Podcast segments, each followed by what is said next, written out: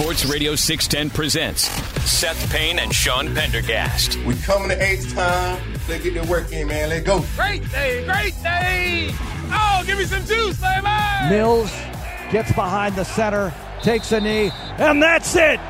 Domination to the divisional round. The Houston Texans take apart Cleveland 45 14 as the sensational season continues. The greatest playoff performance in Texans history just took place before our eyes. And now it's on to the next round. Wow. Here we go, man. Hey, unbelievable. Right? Unbelievable, guys. We talk about, all right, making that one, that one person proud. A lot of people are proud of you guys, man. You guys went out, you put on, you dominated. You dominated a really good football team.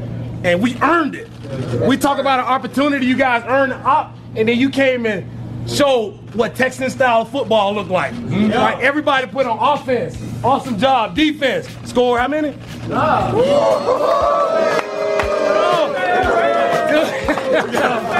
Also, hey, you talk about a complete game all the way around, man. Complete game, complete domination. You talk about the focus. We talk about execution. That's what it looks like. And Wait up, baby. Here we go. Y'all know what time it is. Texas. Warm! Yeah, hell yeah. On to Wait. Okay. on to the next. Headphones were a little. No, my Yeah. headphones were turned up too loud. I Yeah, didn't- someone- whoever I didn't said- realize you were gonna go Yell at full, 6 a.m. Yeah, three tenors on. me. Hell yeah, man. Hell yeah. It's the d- divisional round. By the time we come in tomorrow, there'll be eight teams left standing, and the Houston Texans will be one of those eight teams left standing, baby. After, I think DeMeco summed it up perfectly. Dominance. Dominant performance. Cleanest performance of the year. No sacks allowed. One QB hit. One QB hit. Uh, no turnovers. Mm-hmm. Three penalties for 20 yards, and one of the penalties was an intentional delay of game. So really, Oh, two that's right. Yeah, for so 15 yards. Two uh, two actual penalties for 15 yards. Dude. That was uh that What a was day, that was a that was a hell of a performance, man. Uh you know, you and I were talking about it before the show and some of the various questions you've had about this team over the last few years. Like in, in the question you asked me a few weeks ago was uh okay, was that Laremy Tunsil trade worth it? And and I kind of was still thinking like, well, Trent Williams was available at the time. I watched Laremy Tunsil on uh, already like pretty ailing on the season, and then aggravating or injuring his knee during that game, but just absolutely shutting down Myles Garrett the way he has done in the past. Uh, Derek Stingley, a lot of criticism over the so credit to William O'Brien, the general manager Esquire, for the, uh, Laremy the, Tunsil the trade. trade. Derek Stingley, lots of criticism for Sauce Gardner being better than Derek Stingley last year. Right. Uh, Derek Stingley, over the course of the second half of the season, is barely allowed a reception. Been the best corner in football. Travels with Amari Cooper, and masterful job by DeMeco, like acting like there was no chance in hell they were going to do that during the week. He gave an answer during the week where he basically just said, hinted that they're just philosophically not going to do that, Yeah. and then they go and do it. I, I I'll forgive DeMeco for making me look like a clown for defending him and not making that move, and then going and making the move.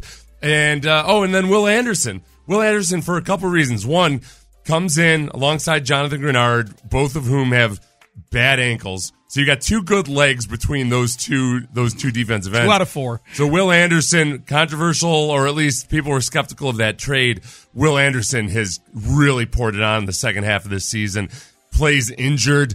He, John Greenard, and then well another GM acquisition, Derek Barnett, were like they were the keys to that game. That was the huge advantage the Texans had was that the edge rushers, if they were healthy enough to play, could destroy those offensive tackles for the Browns. And as long as they did that, I, I Joe Flacco was going to be pure Joe Flacco as That's he it. was. That's it. The the I was I was poking my beak in on Cleveland radio this morning because they come on an hour before us, and I was I, I was um I was amazed. They were very confused about how they how they got here. You know, like how how did that happen on Saturday? Yeah. There was a lot of confusion. I, I, I even jotted down quotes, searching for answers, but we can find none.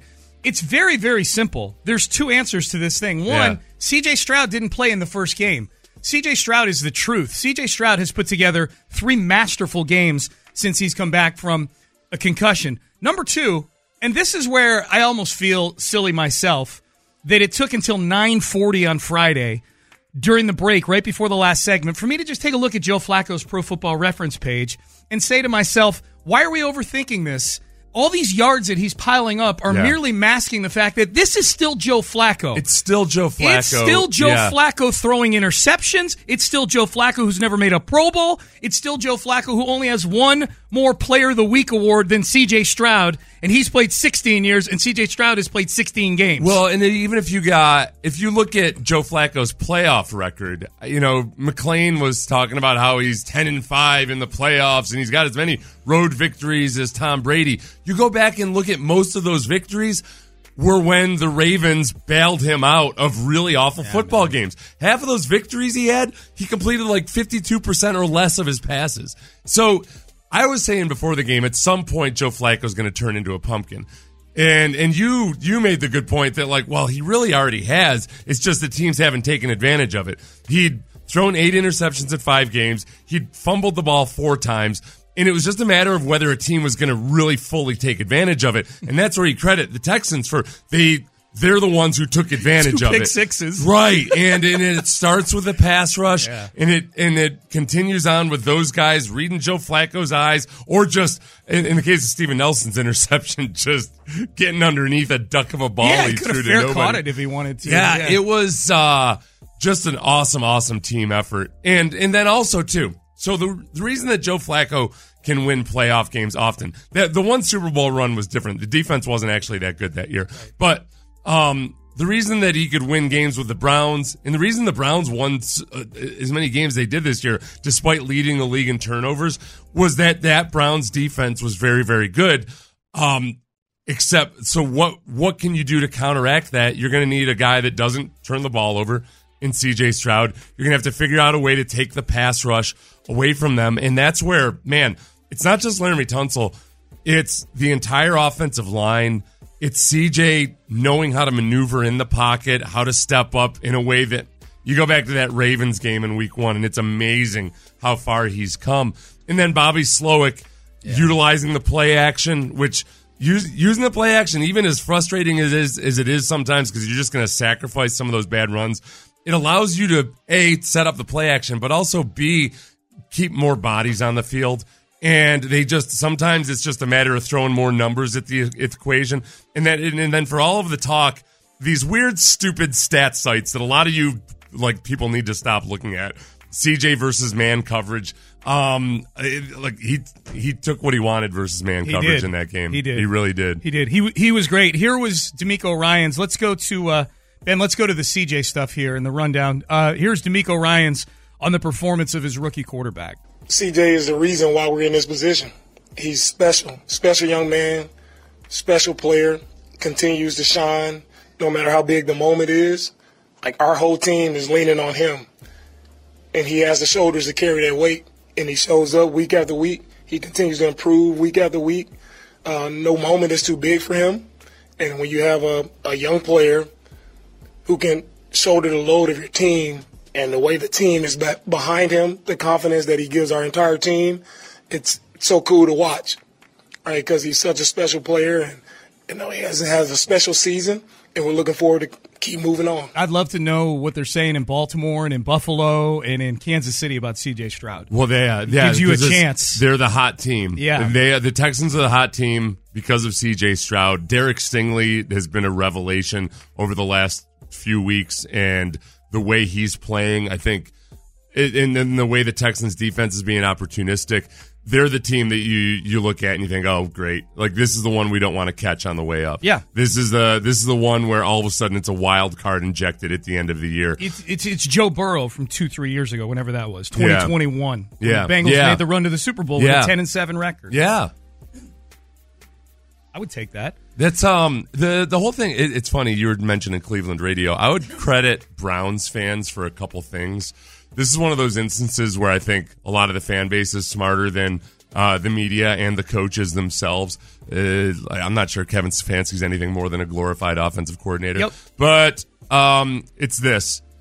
It's that Cleveland Sports Radio might be confused as to how they lost that game. Browns fans were not confused about how that game might go. They they really didn't show up to that game at all. And I thought about it afterwards. I'm like, oh, okay. They, they'd watch Joe Flacco. Even as the Browns were bad during the Joe Flacco era, they'd watch Joe Flacco up close and personal Yes. multiple times a year. They they knew they're not going to travel to Houston for the third time in two years to go watch Joe Flacco. You you and I were doing the pregame, obviously, out where there's a ton Yeah. of people. And I, I know I was saying to you throughout the morning, we've been at games this year where opposing fan bases have been taking over that outdoor area Yeah, where we are. yeah. We watch Denver, we watch Pittsburgh, and I was looking around. I'm like, this ain't that. You know, No. this this it, it ain't Jacksonville or Arizona, but there there's some Browns fans, sure. We got in that stadium. First of all, great job. I thought Texan fans wasn't full, but it was way fuller than it's been all year. And that place was loud. There's a lot of longtime Texan fans that I talked to after that game, during the weekend, during the game even. And they're like, "This is the loudest I can. Re- this is the loudest I can remember since 2011." We uh, we have a hard time. We don't really hear the crowd noise that well up in the press box, and I got I kind of got I got jarred out of whatever conversation I was having at the end of the first half because I thought there was for some reason I thought there was going to be one more play still, and all of a sudden, I like I had to whip my head around to figure out what had happened, and it was just the crowd cheering the team, the Going the Texans locker team, as they were going into the tunnel. Yeah. yeah. You know, Will Anderson was was doing the yeah, raise up, and yeah, it was it was hot, man. It was that was the funnest day covering this team for me since I got here. the one the one kind of funny part and the part that um I like I think people need to get back into the groove a little bit. The MVP chants were awesome. Except maybe don't do them when CJ's coming up to the line to start his case. Yeah, we still got to get some of our game game plan in place. They were very loud. Yeah. There were very loud MVP chants going on as the offense was on the field. Yeah. And I appreciate the sentiment, but let, uh, let's remember there's an offense at work here. Yes, yes. I- It's, hey, we're still getting our legs under us, Yeah, man. It's yeah, been four yeah, years. yeah. Been four years. Um, great job though by by the the crowd showing up, being loud. It was awesome. It, it was so fun from the beginning of the pregame all the way through to the end of, to the end of the postgame. That was the most fun Saturday slash Sunday that I can remember in the last ten years covering this team. It was great. Derek Stingley traveling with Cooper was real. That was really cool right from the get go to see that. You see Derek Yeah. Stingley down on the right It's side. You're like, oh, It's oh, on. They're Yeah. doing it. They're doing Yeah. this thing. Yeah. And limiting to how much was uh what what did Cooper end up having? Cooper Four had, receptions. he had, he had four catches for 59 yards, Yeah. but only one happened, I think, while Stingley, one or zero, I can't remember. Like, while Stingley was on him, he was shut Yeah. down. Shut down. Yeah. Um, it was great. Yeah, the stars came out, man. The Texans star players outplayed the Browns star players in this game. All right, um, we will, uh, we're going to dig back into Saturday a whole lot on the show. Top of the hour, we're going to relive the, the six biggest highlights. Voice of Vandy. We're going to do some acknowledging at 725 on the show. Um, let's take a look though, because the the way the weekend played out, all of a sudden this afternoon is really really crucial to the Houston Texans. Who do Texan fans want on Saturday? The game will be Saturday, three thirty. We know that. We just don't know the opponent yet. Who do Texan fans want? And weigh in if you're up. We know it's a holiday today, MLK Day today. Weigh, weigh in on the text page, 713 572 4610. If you're up, give us a shout out. You're listening to Payne and Pendergast.